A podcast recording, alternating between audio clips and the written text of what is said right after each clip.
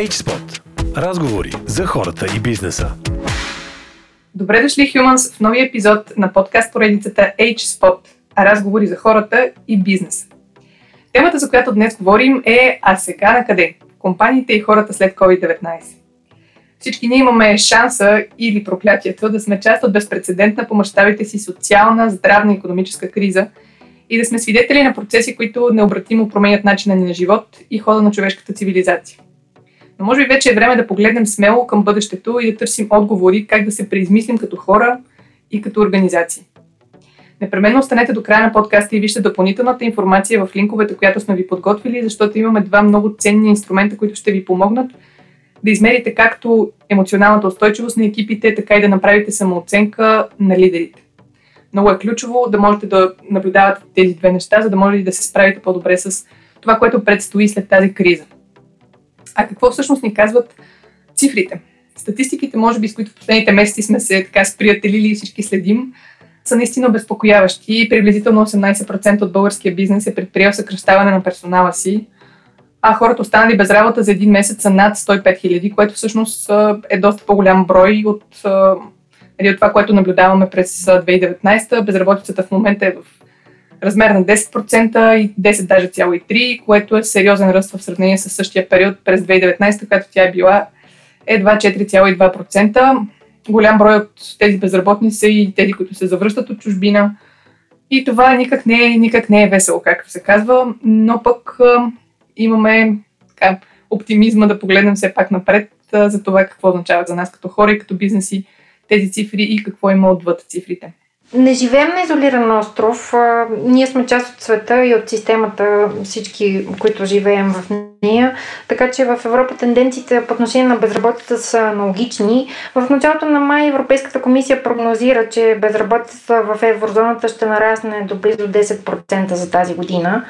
В САЩ пък регистрираха до началото на май 33 милиона безработни. Економисти прогнозират, че всъщност до края на месеца тя ще стигне до 20% за цялата страна. В световен мащаб над 1,5 милиарда души са с риск да загубят работата си. Все още няма пълни данни, за съжаление, как кризата се отразява на самонетите лица или на фрилансърите, както някой ги нарича. Има държави по света, като САЩ, Нидерландия, Нова Зеландия, Великобритания, Австралия, от Европа също така Испания, Португалия и Франция, които разшириха социалните си програми не само по отношение на работещите, но и на самонетите лица, за да се справят с последиците от COVID-19 но все още пък не се е оценил до край економически ефект за хората в сивата економика. Е, ясно е едно, че спокойни пристанища няма да има. Това коренно променя потреблението в цял свят, а оттам се очаква огромен ефект върху веригите на доставки, економическите и политическите съюзи в света. Но, както знаем, ние хората сме много отвъд цифрите и тази криза има предимни психологически ефекти върху нас. И от психологическа гледна точка ние сме изправени пред предизвикателства, свързани с емоционалната и менталната ни устойчивост заради високата неяснота за бъдещето ни. Наложи се да променим навиците си, да имаме ограничения в придвижването, да бъдем изолирани, липсва ни обичайния социален и културен живот и се адаптираме към изцяло нови правила. Смесихме териториите на семейството, работата, училището, което пък доведе до тотална промяна в разбирането ни за баланса между професионален и личен живот. Промени отношението ни към труда, а организациите и лидерите вече мислят доколко бизнеса след коронавирус ще съвместим с труда на хората на едно физическо място. Мислим за това и каква ще бъде за напред съвместната производителност, как можем заедно да бъдем продуктивни, как ще се променят работните процеси и защо цялата организация на труда. Като пред лидерите и експертите, особено от тези по човешки ресурси, стоят въпроси свързани с ефективността на дистанционната работа, с скоростта на въвеждане на правилата, на новата реалност. Тук ключово, разбира се, е и дигитализирането на процесите за подбор, за онбординг, обучение и развитие, ангажиране, сътрудничество – и включване на служителите, като компаниите усилено търсят решения и за това как да предпазят и да поддържат благополучието на хората и емоционалната устойчивост на екипите. Как да осигурят новите стандарти, включително за лична хигиена, за придвижване от и до работа. И защото ситуацията е много комплексна за експертите, които се грижат за здравето и благополучието на служителите в организациите? Това е огромна промяна, която изисква управление, изисква фокус, изисква планиране, изисква бързина, защото бързите ще успеят. Но това е свързано преди всичко с типа лидерство, който ни очаква за напред. Нужни са лидери, които са добронамерени и са подкрепящи, но и които имат ясни изисквания, очаквания за представянето на хората в новия ред, ако мога така го нарека. И това всичкото обаче трябва да е подкрепено с много искрена и честа комуникация и взаимодействие с екипите. Така че това ще бъде новото нормално по отношение на лидерството. За всички тези предизвикателства пред организациите и лидерите в пост-коронавирус времената сме поканили да говорим с Елица Иванова, маркетинг менеджер България в Загорка, част от The Heineken Company. С голямо любопитство очакваме Елица да ни сподели нейните прозрения като човек и бизнес лидер в организация, която е част от корпорация със световен отпечатък и производител на продукти, които обичаме да казваме, че са част от социалната мрежа и забавлението на хората. Но преди да започнем с въпросите към Ели, ще си позволя така да я наричам наричам, тъй като я познавам добре от тук нататък, а, бих искала да ви я представя. Елица Иванова е в сферата на комуникациите и маркетинга вече 15 години. Професионалната мисия на Ели е да създава продукти и марки, които стават част от ежедневието на хората и разказват истории, които спечелват сърцата на хората. След завършването на Американския университет в Благоевград като бакалавър по бизнес администрация, Елица става част от Publicis Mark Group. След това през 2007 година се присъединява към Загорка на позицията младши бранд менеджер Ариана и през годините има значителен принос за развитието на марката. Елица преминава през различни бранд позиции, докато през 2015 година е промотирана за груп бранд менеджер в Хайникен Словакия. В края на 2016 година се завръща в България и се присъединява към топ управленския екип на Загорка в ролята на менеджер маркетинг за България, каквато е и до днес. Под ръководството на Елица, маркетинговият екип на Загорка печели 7 награди ЕФИ. Четири пъти компанията е обявявана за рекламодател на годината на ФАРА, фестивалът на Асоциацията на рекламните агенции.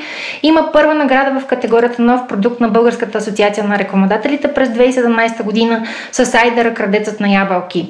Именно Крадецът на ябълки спечелва през 2018 година ежегодното международно състезание на Хайникен с кампанията Крадецът на ябълки краде вече и вишни. В личен план най-важното в момента за Елица са децата и прекарва свободното си време в семейни пътувания, игри и по-рядко четене на книги и гледане на любими сериали. Ели, добре дошла. Много се радваме, че днес си с нас, макар и онлайн все още в условията на извънредно положение и изолация. Аз благодаря за поканата, Нина. Много сме радостни, че я прие Първият ми въпрос е как поддържаш екипния дух и вдъхновението в екипа ти, когато работите физически изолирани от вкъщи. По изследване на университетите от Вирджиния в края на април почти вече 50% от работещите хора в САЩ работят дистанционно в България. Вероятно тази цифра не е много по-различна. При теб как се случват нещата?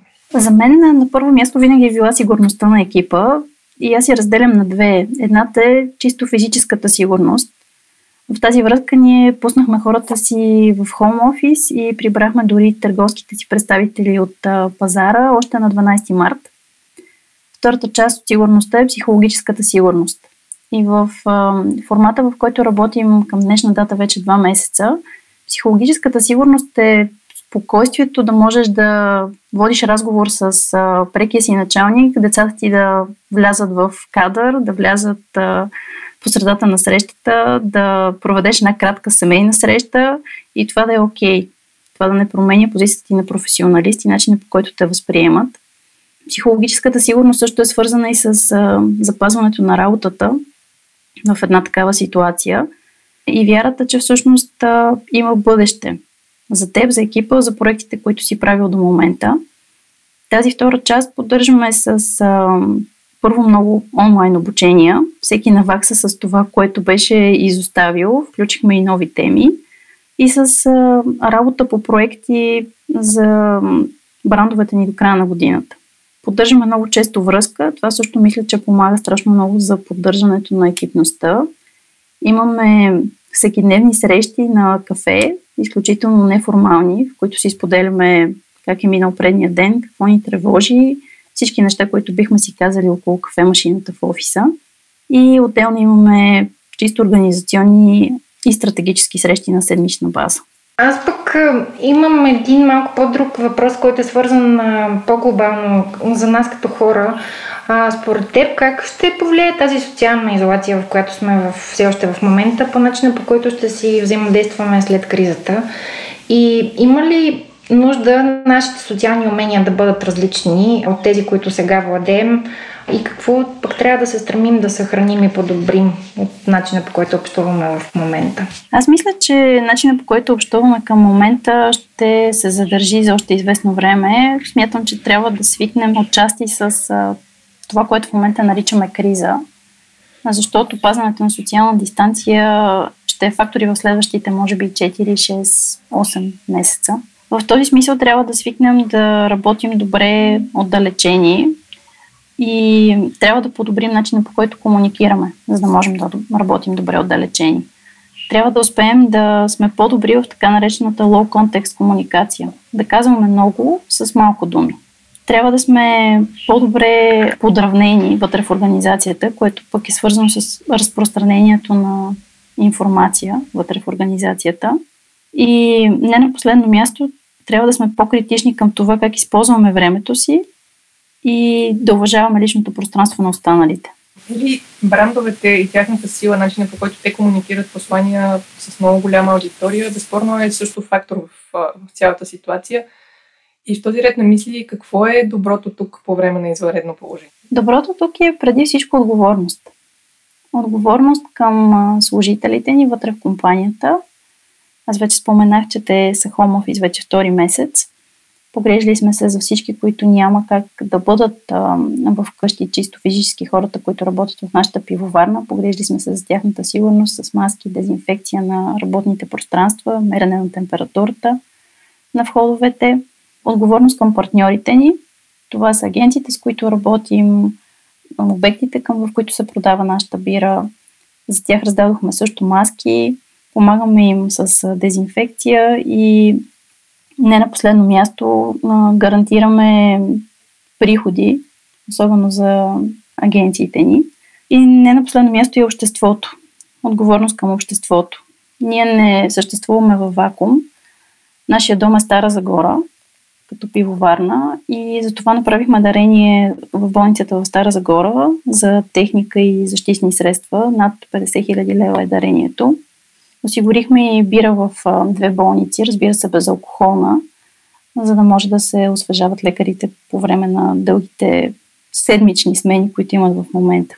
Също така дарихме и техника на няколко ученици, които имат нужда – защото знаете, в момента всички деца са на дистанционно обучение. Има такива, за които това е трудно чисто финансово да си го позволят като техника. Та преди всичко отговорност и не на второ място, доброто тук е и надежда. Надежда, че нещата ще стават по-добре с всеки изминал ден. Второто се опитваме да дадем с комуникацията към консуматорите. Аз тук ще се включа точно много добър преход към следващия въпрос, който Ели исках да ти задам. Пристрастна съм към индустрията, от която си ти в момента, защото аз бях дълго време част от нея. Обичаме да казваме, че бирата е социален лубрикант, тя е част от забавлението на хората. И промени ли са начина по който Загорка като компания ангажира хората като потребители в настоящата безпредседентна ситуация? Със сигурност ситуацията в момента промени плановете ни промени начина по който комуникираме. За първи път а, създадохме кампания в рамките на две седмици от идея до заснемане, с идеята да имаме много релевантна комуникация в ефир, която да отразява начина по който всички в момента живеем и работим, а именно в, между четири стени в къщи. В тази реклама, която имаме в момента за Загорка, любопитното е, а и за Ариана в интерес на истината, любопитното е, че това са наши ам, служители и партньори, всички герои, които виждате в тази реклама. И се опитваме всъщност да имаме едно релевантно послание чрез нея.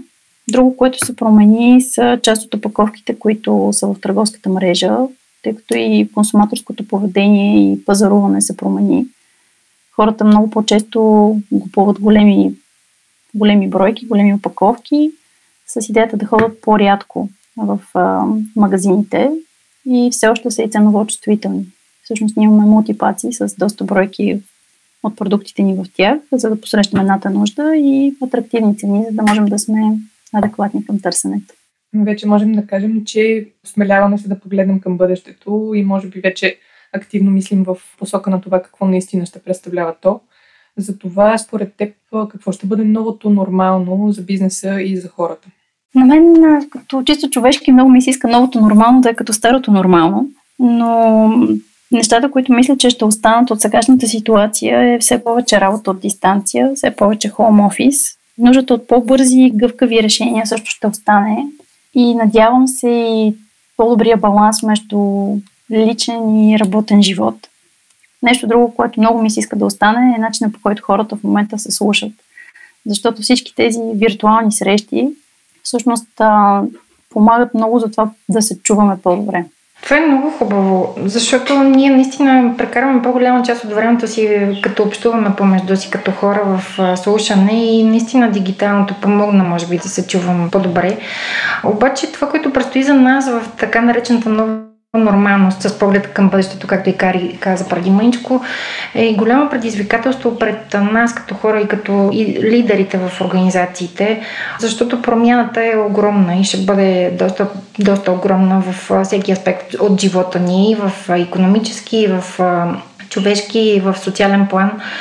За мен въпрос, който искам да ти задам е за теб като лидер. Ти какво би искала да спреш да правиш след като свърши кризата като лидер?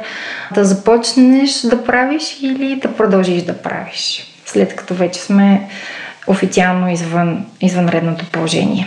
Това, което извънредното положение ни затвърди, е, че всъщност е по-важно какво върши един човек, а не за колко време го върши. И много се надявам след като влезем в новото нормално, да успеем да запазим този баланс между личен и работен живот. Защото в едно от най-големите предизвикателства пред мен и пред екипа ми винаги е било work-life balance. И искрено се надявам тази криза да ни научи да бъдем много ефективни, да използваме времето си по-добре и да го инвестираме в това, което наистина е важно. А не да живеем в таймслотове от 9 до 5 на работа и след 5 време за семейство. А за теб какво наистина е важно? Хората. На първо място хората. Хората от екипа ми и разбира се семейството. Аз смятам, че това е един много хубав а, край на нашия диалог а, в а, епизода на H-Spot, който ние нарекохме а сега на къде компаниите и хората след COVID-19.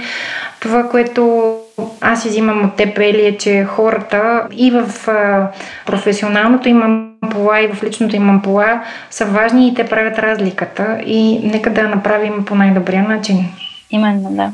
Благодарим ти за включването, Ели, и се надявам скоро да се видим вече лице в лице и, и да водим този диалог на прекрасна бира, на хубаво място, слънчево и да подновим социалния, когнитивен и душевен контакт. Надявам се, да, всички имаме нужда. И както Гари ви обеща в началото на епизода, ние за вас имаме бонуси към днешния ни епизод на HSpot. Това са две упражнения за емоционална интелигентност. Едното е самооценка за лидери, които ръководят големи групи от хора, а второто упражнение е за емоционалната устойчивост на екипи, което има за цел да визуализира успеха и възстанови фокуса на екипа, за да действа той систематично върху целите, които стоят пред него в новата реалност.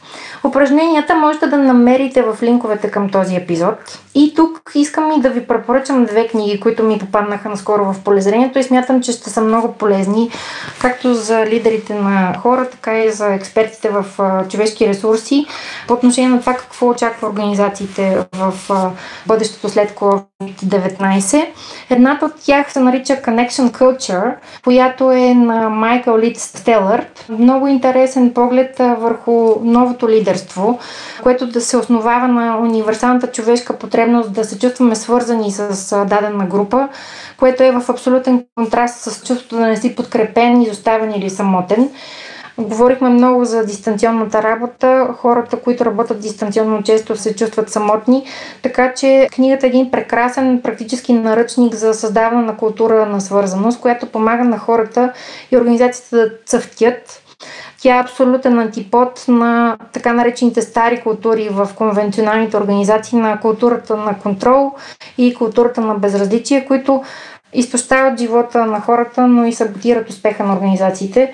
Така че смятам, че точно сега е много полезно да обърнете внимание на тази книга.